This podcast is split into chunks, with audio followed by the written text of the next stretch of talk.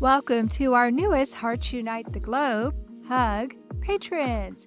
Annie Olchek, we sincerely appreciate your support. Thank you for joining our community and making a difference through Patreon. Judy Miller, thank you for being our first Buzzsprout supporter for Bereaved But Still Me. Buzzsprout started a new program where you can actually support the podcast of your choice.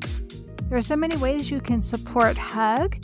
All you have to do is visit our website, heartsunitetheglobe.com, to see how you too can help empower, educate, and enrich the lives of individuals in the CHD and bereaved communities. Thank you all for your continued support. We thought as a team, hey, what if we could raise the money to pay for this lady's surgery? And we did. And it profoundly affected her and her family and the whole community and that was really the spark or the impetus for the nonprofit that was to come 10 years later.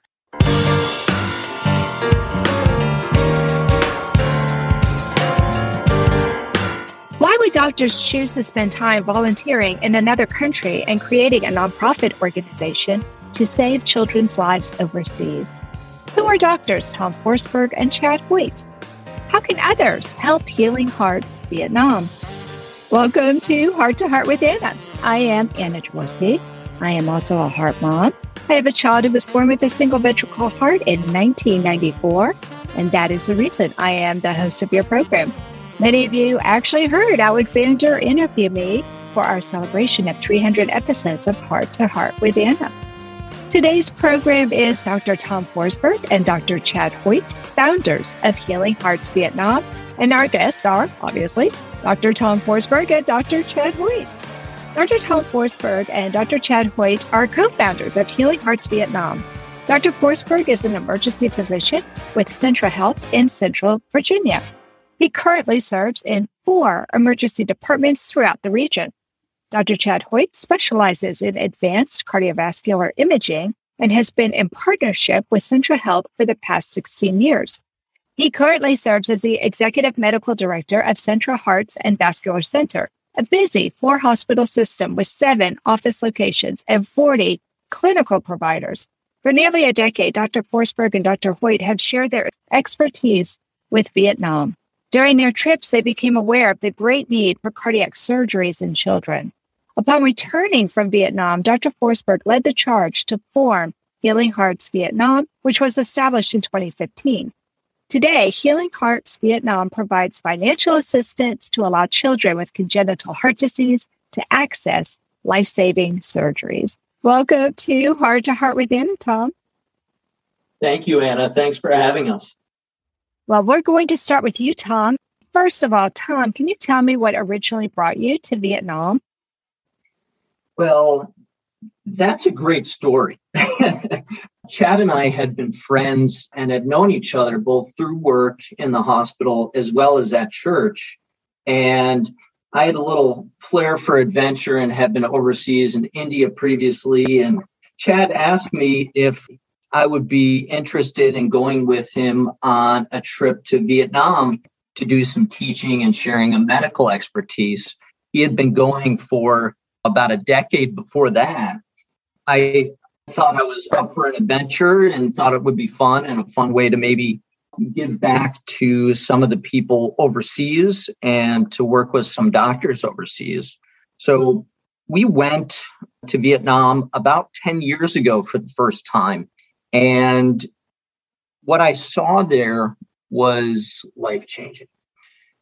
I saw physicians who were eager for up to date expertise who were very skilled at what they did and just wanted some additional tools to be able to help people better.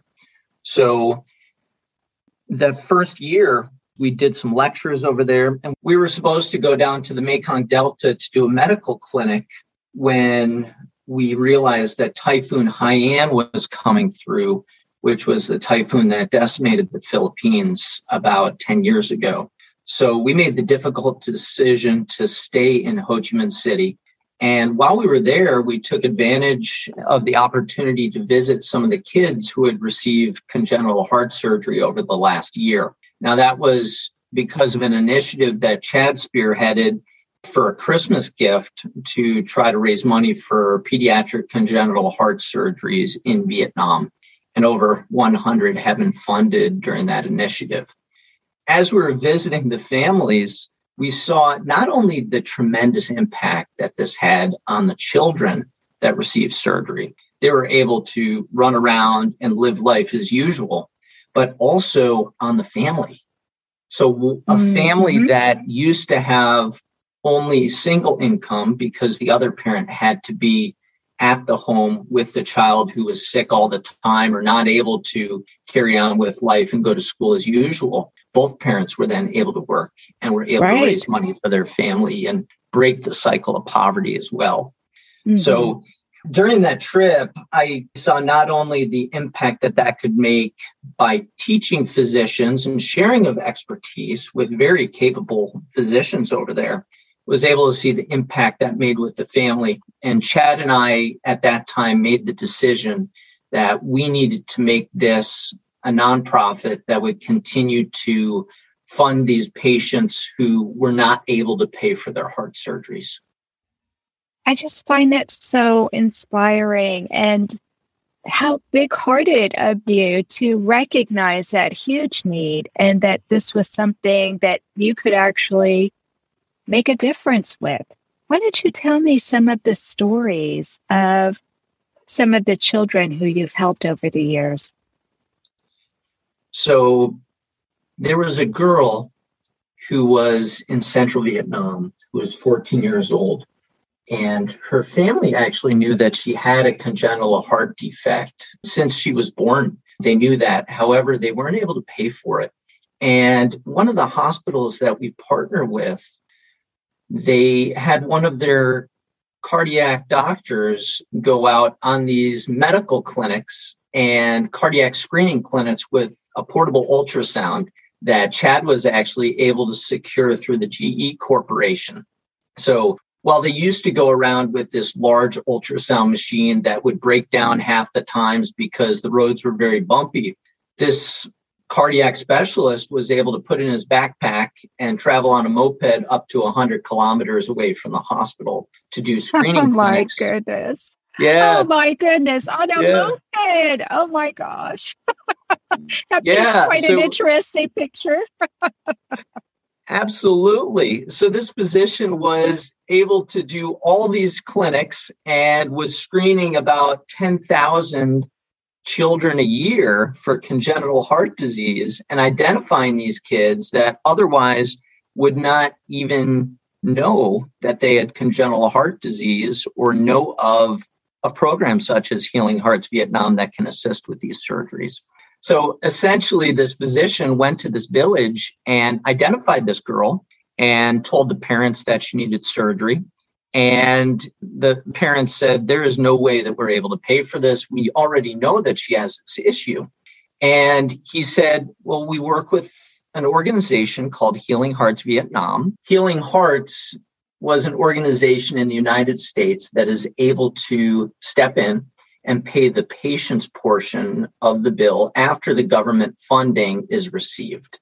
There's still a portion that's left that is far over the annual salary of an average Vietnamese worker. So when they heard of that, they were elated and wound up getting surgery back in Da Nang, which is in central Vietnam. Now, fast forward about six months later, after this girl had had that surgery, we went back to visit this girl during one of our trips. And it was a very, very modest home, kind of a thatched home with very modest accommodations, dirt floor, concrete beds. And we were asking the mother about how things were before the surgery. And she said that she couldn't run, she couldn't play with the other girls or do things that other kids would do. Up to age 14, this was.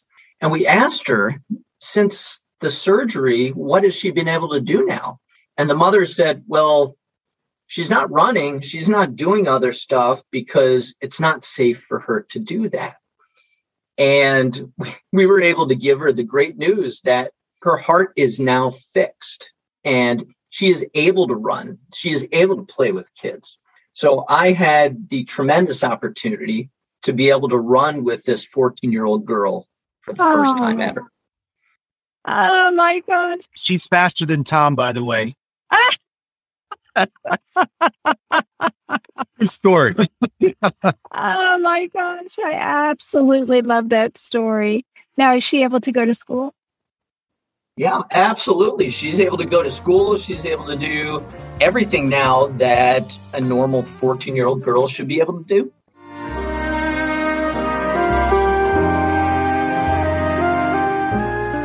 Home Tonight Forever by the Baby Blues Sound Collective. I think what I love so much about this CD is that some of the songs were inspired by the patients. Many listeners will understand many of the different songs and what they've been inspired by. Our new album will be available on iTunes, Amazon.com, Spotify. I love the fact that the proceeds from this CD are actually going to help those with congenital heart defects. Enjoy the music. Home Tonight Forever.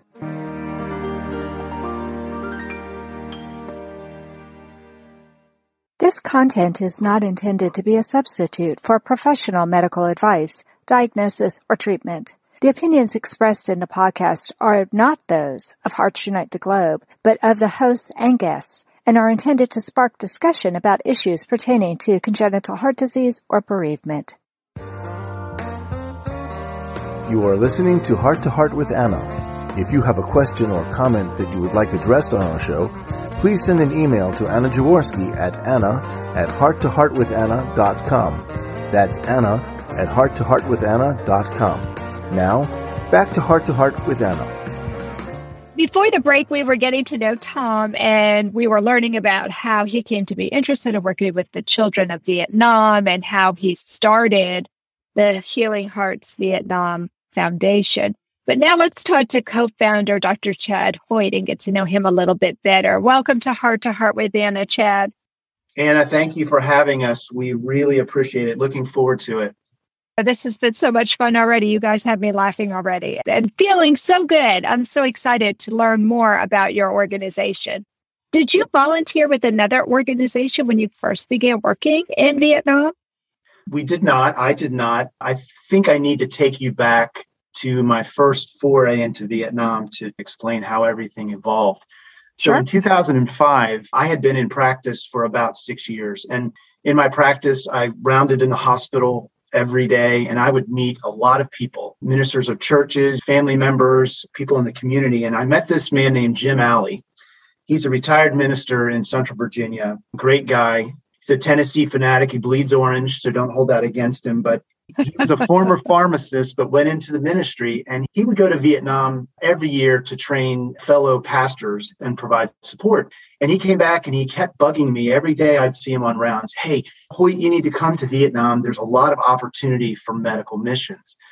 And I would listen and I'd blow him off and I'd come up with an excuse. But finally, I broke down in 2005 and I went to Vietnam. We had arranged a remote clinic in one of the jungle areas in the Mekong Delta down in the south. And I brought this echocardiogram machine, which was one of the first of its kind. It was the size of a laptop. Now, back in 2005, we didn't have the small handhelds that we have now.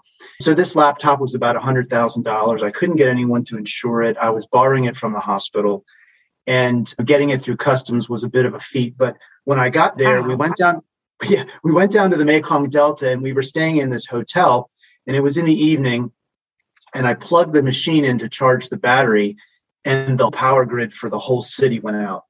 So I unplugged the machine. Oh I unplugged the machine, and all the lights and air conditioning came back on. And I thought, hmm, I wonder if there's a pattern here. I plugged it back in. Out went the power grid. So, so it was interesting. But oh. the next day, we went to the clinic. There was no power in the clinic we were in an old school and it was about 100 degrees in there, but we did an ultrasound screening clinic, or I should say, I did. And I met this lady. I think her name was Pham. It's been so long I don't remember, but her image has been indelibly etched on my mind. She had a large atrial septal defect. And I would say, Anna, the most common congenital anomaly that we see over there is an atrial septal defect. So it's a big hole between the left and right atrium and you get too much blood flow in the right side of the heart, the right side of the heart gets enlarged, the pressures in the pulmonary artery rise.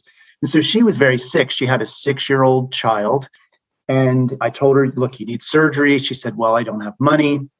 So we thought as a team, hey, what if we could raise the money to pay for this lady's surgery? And we did. And it profoundly affected her and her family and the whole community. And that was really the spark or the impetus for the nonprofit that was to come 10 years later. I'll never forget her. And really, if you ask me, how did it all start? That's really mm-hmm. how it mm-hmm. all started. Wow. So she had an ASD, but she was able to have a baby.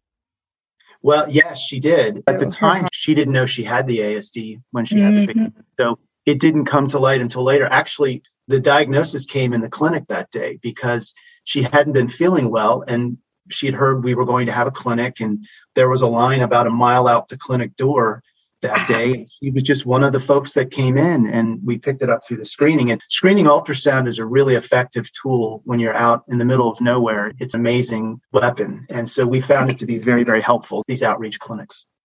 Okay, so let me ask for clarification because I think I misunderstood. I thought you said you went to a clinic that didn't have power, but you needed power to run that machine. Am I well, mistaken? I, well, no, you're correct. I powered it up at the hotel after the city didn't have power. so I finally got enough juice in the machine that it was able to work for most of the day in the clinic. So when I was in the oh, clinic, no, oh, I, wow. I couldn't repower. So basically, when the battery charge ran out, clinic was over. Wow. So yeah, and we partnered with other Vietnamese physicians, and we had folks in the community that spoke English that were able to serve as interpreters. So that was really helpful. But it was really the prototypical outreach clinic in Vietnam. A lot of ideas were spawned out of that clinic. That is just amazing. So Jimmy Alley is the person who really yeah. Jim Alley, he's the guy. Jim Alley. That's right. He's the one we have to blame for all this. I think he had no idea what it was going to become. But then subsequently, you know, I talked with several cardiologists in the country and I said, what would be the most impactful thing that we could do you know, coming over here? And they all said the same thing. Look, we have a very poor population of children who need congenital heart surgery. They don't have money. We need the funds to help them have surgery. And so Tom and I took that information and we thought, boy, wouldn't it be great if we could raise funds to help support surgery for these kids. And it's not just kids, we also do some adults, but predominantly well, kids. Apparently, because the very first person who really impacted you was an adult. Correct. That's right. Right. That's okay, right. So is there an infrastructure there to care for these people postoperatively? That's a great question. And the answer to that is yes. We do have relationships with local churches in the area, and the church members will come. They'll get the names and contact information of the patients, and they'll come to their home, make sure all their physical and emotional needs are met. It's a great way to check up on the kids. And that's been a model of success for us. We have MOUs with all of the hospitals that we work with.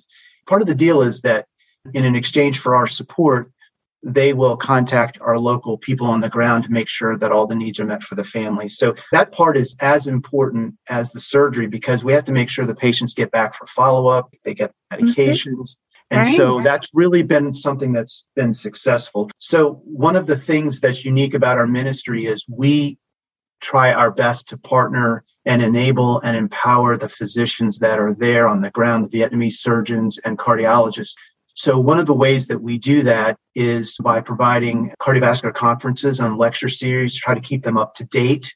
But we also provide financial support so the patients can have surgery there. If you come with a team and you operate for a week and you leave, you're only good for the week that you're there. But we try to have a model that's much more sustainable. So we're supporting these patients all throughout the year, even though we're not there. That's amazing thanks to the internet and the amazing ability we have now to communicate with people wherever they are, do you sometimes conference with doctors in hospitals in Vietnam when they're noticing certain complications or something crops up that was unexpected? That's a great question. And I would say occasionally we conference, but more frequently they will send me cases. They'll email me cases and it will include imaging. They'll say, Hey, what do you think of these images? What do you think we should do in this situation?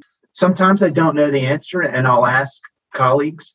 I mean, the funny thing is, I know enough about congenital heart disease to be dangerous. I'm an adult cardiologist, but I also know enough to be effective. And Tom and I together, we really try to manage the nonprofit and make sure that we're meeting the needs of the physicians over there. And we bring teams of physicians with us who we feel can help.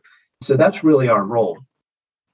It's just amazing to me how many organizations are out there doing something similar to what you're doing, such as the Novick Cardiac Alliance, Heart Gift, Gift of Life with the Rotary Club, Child Heart Foundation. Those are just a few of them. Did you ever consider joining one of those organizations instead of starting a whole new nonprofit?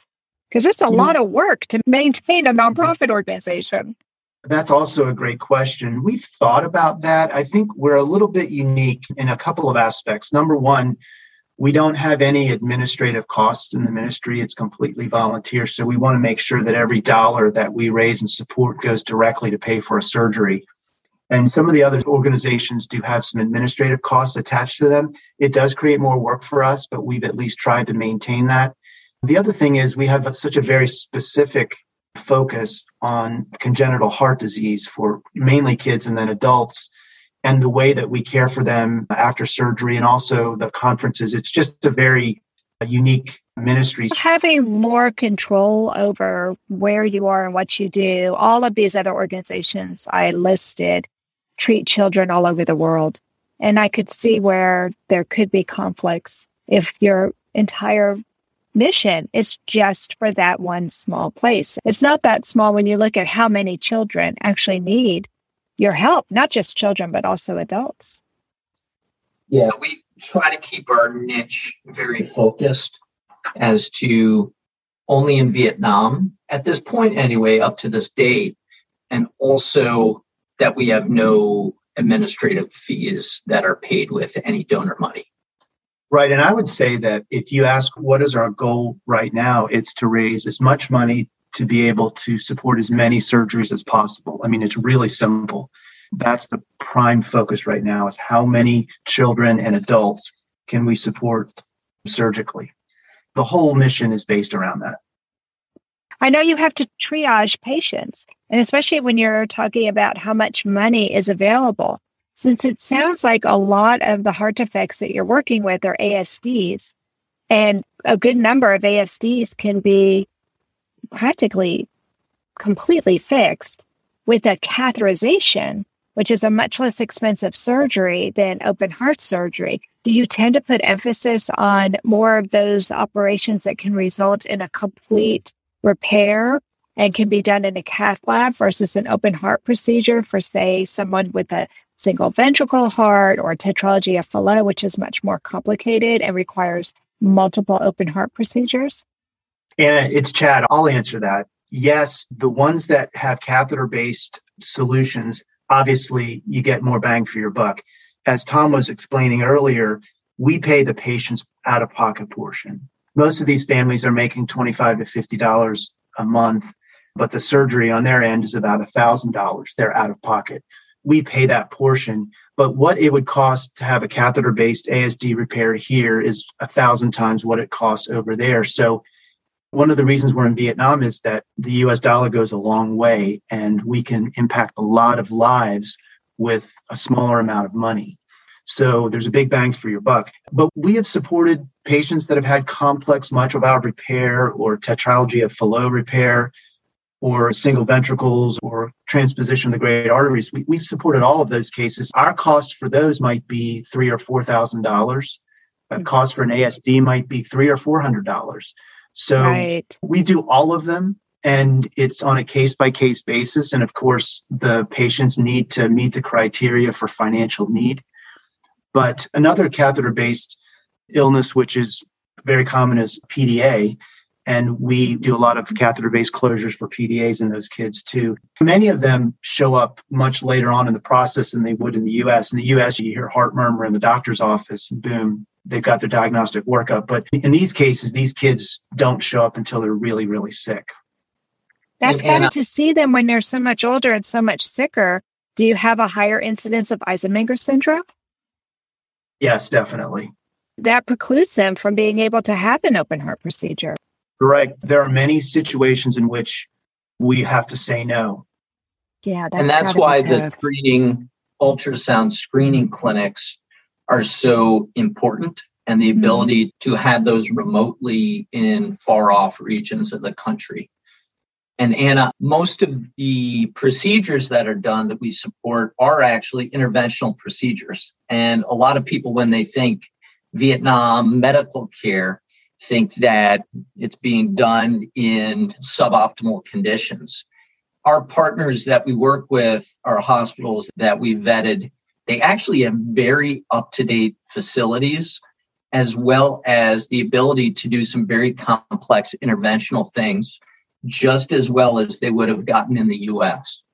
Yes. So, for example, one of our main partners is the Vietnamese National Heart Institute in Hanoi, and that would be our equivalent of the NIH here. So, it's very advanced, but even they need training and instruction and help. And that's why we bring teams of physicians to lecture and provide state of the art updates but we want to make sure that when people donate, they know that the surgeons and the interventionalists doing the procedures are qualified. So that's one of the benefits. We are able to handpick who those people are and those hospitals. And those hospitals span from Hanoi in the north to Da Nang in the central part of Vietnam to Ho Chi Minh City down in the south. So we have a scope all across the country. And we work with private health systems and government hospitals. This content is not intended to be a substitute for professional medical advice diagnosis, or treatment. The opinions expressed in the podcast are not those of Hearts Unite the Globe, but of the hosts and guests, and are intended to spark discussion about issues pertaining to congenital heart disease or bereavement.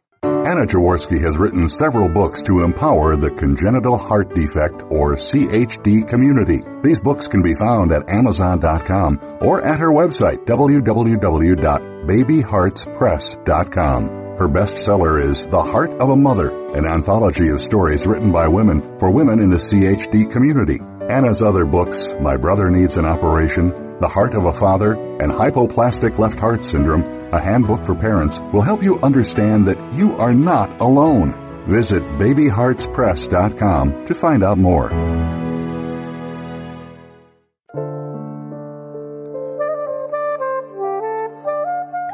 Heart to Heart with Anna is a presentation of Hearts Unite the Globe and is part of the Hug Podcast Network. Hearts Unite the Globe is a non-profit organization devoted to providing resources to the congenital heart defect community to uplift, empower, and enrich the lives of our community members. If you would like access to free resources pertaining to the CHD community, please visit our website at www.congenitalheartdefects.com for information about CHD, the hospitals that treat children with CHD, summer camps for CHD survivors, and much, much more. Before the break, we were talking with Chad about his experiences of providing cardiac care to families in Vietnam. Gentlemen, by now, I am sure some of my listeners may be curious about how they can help you financially because when you said for $300 you can close an ASD, I thought to myself, wow, I'm sure there are people here in the US who would say, I'll give you $300 or I'll give you $50 or $100. Tell us how people can find your website and how they can help you financially. Thank you for asking that, Anna. Our website is the best way to donate. 100% of all funds go to the patients to provide life saving cardiac surgery. And the website is www.healingheartsvietnam.com. And I will have a link in the show notes, friends. So if you're exercising or driving to work, you don't have to worry about taking notes. Just look in the show notes, and that's the description of the program. But I did want to give him an opportunity to say what that website is out loud. It's very beautiful. There are lots of photos on it. You'll be inspired when you go look at the website. Do you also have a need for people to help your organization? Because it sounds to me like if you have people a mile long lining up to receive care, you probably need some people to help with a variety of tasks when you go to visit Vietnam. We do, Anna. Let me give you an example. So, our last trip pre COVID, we had a team that was comprised of PAs, nurse practitioners, nurses, echo techs, cardiologists, So, yes, I mean, it spans the whole gamut. And one of the other things we need is we need audiovisual support, someone who can take photos and videos and help us interview, and folks that can write about the experience. So, those are all really important components of the team. These folks are most useful in the outreach clinics. So, it's a very diverse team, and we always need echo techs. I mean, that's probably mm-hmm. the number one most important part of the team. And you were saying now you have better technology that's even smaller than what you had when you first started. Are you able to bring some of that technology with you, or do they now have that in Vietnam?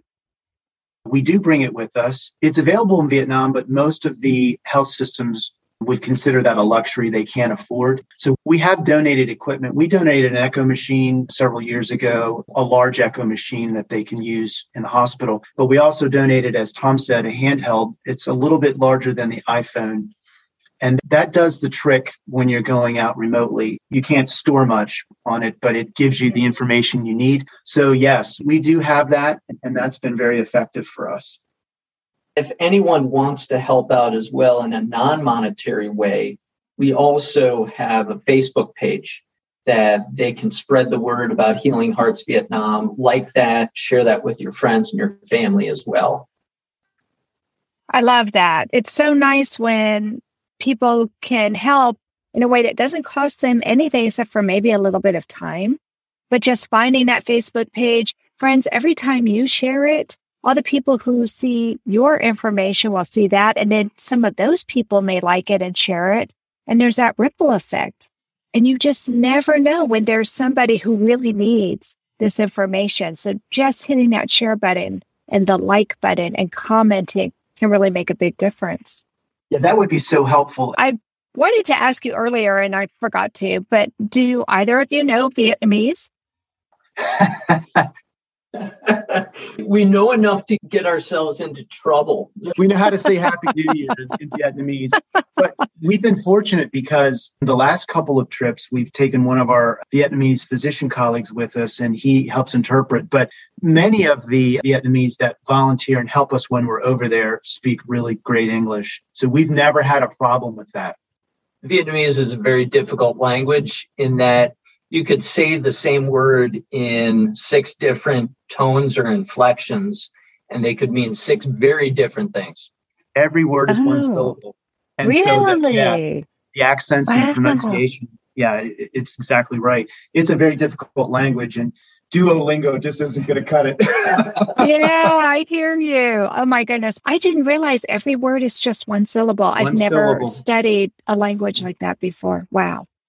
And he speaks so fast. I've actually watched several videos now because I'm friends with Amy M. Le and Lisa Colville, who we'll talk about in a moment.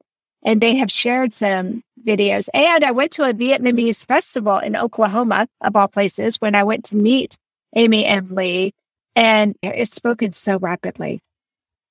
It really is. And the sounds they can make in their throat, I mean, we are not even capable of making those sounds. I mean, it's just unbelievable even though you don't speak Vietnamese, I'm sure the gifts of the deeds that you have done there speak volumes to these people. And we try our best to get to know the Vietnamese people as well as we can. And the fact that we've come back year after year after year for far over a dozen years now speaks volumes to them as well as our commitment to their country and their people. And we joke about the language, but we try to speak some in Vietnamese because that's such a very intimate thing and sure. something that, quite honestly, is quite rare for an American to try to speak Vietnamese over there because it is so hard. And to know them through their culture, visiting their homes, their foods, all those things help us to build the relationships that we need to build bridges at hospitals throughout the country. Just like that. Well, I would be remiss for concluding the program without mentioning author Amy M. Le. Can you tell us how you became acquainted with Amy M. Le and how you're working with her? We got to know Amy through Tracy. She does the Vietnamese Boat People podcast. Right. Yeah. That's how I came to meet Amy. okay, great. Well, same story then. She connected us with Amy and said, Hey, you have a lot in common. And Amy is an author and she's also savvy with social media, and you might find some synergy with her. And of course, we absolutely have. We got to know Amy that way. And Amy's been a tremendous source of support and advice and input. We just cherish that relationship. I'm so glad that thanks to Amy, I came to know you. And she and I have been working together. We've done several podcasts together. She has an unbelievable story, so inspiring. I love every single recipe I have made from Amy's cookbook, every single one. So now my son and his friends like Vietnamese curry and will be making Vietnamese curry for their game night. it's funny, curry and noodles and coffee, those are the big things over there. We have the statistic, Tom and I calculated, and this is accurate. If you stretched all of the noodles end to end that are consumed in a year in Vietnam, it would be enough to go from the Earth to Mars and back. Oh my gosh. Wow. That's a lot of noodles. that is a lot of noodles. Wow. Well, I'm so thankful I had a chance to meet both of you today and talk to you about this remarkable nonprofit organization. I wish you both the best of luck as you continue post COVID, right? We have to finally yes. get past yes. COVID. Have you yes. been able to go back there while COVID has been no, rampant? You know, uh, Vietnam has been locked down. Mm-hmm. They've had difficulty getting access to vaccinations. So oh, it's been dear. more restricted. So mm-hmm. we're hoping that maybe by the end of 2022 or early 2023, we could go back. That's what we're planning on. We're looking forward to that. I think they've been handicapped by not having access for vaccines. I'm sure they have. Now, do you have a financial goal you want to reach then in 2022 so you can go back to do a certain number of procedures? Well, we've supported what, Tom, about 500 surgeries approximately? Yeah, so about 500. So we would love to do several hundred surgeries a year. I would say the average cost for a surgery would be around six, seven hundred dollars, something like that. So the more support we get, the more kids and adults that we can support. We don't really have a limit, a ceiling on it, but we would love to do several hundred a year. That sounds like a great goal. Well, friends, if you are interested in going to Vietnam to help Dr. Forsberg and Dr. Hoyt, please contact them on their website. Or if you contact me on my website, heartsunitetheglobe.org, I will be happy to forward that information to them. This seems like such a worthwhile cause. We know that they need help. And for such a small amount of money, we can make a big difference. Thank you so much for coming on the program today, Tom. Thank you for having us. And thank you so much for coming on the program today, Chad. It was a pleasure. Thank you. It has been so much fun learning about this organization and what you have done for the people of Vietnam. That does conclude this episode of Heart to Heart with Anna. Thanks for listening today, my friends. You can listen to our podcast anytime on apps like iHeartRadio, Apple Podcasts, Amazon Music, or Amazon Podcasts, and even Facebook. So please take a moment and leave a review or a comment. And remember, my friends, you are not alone.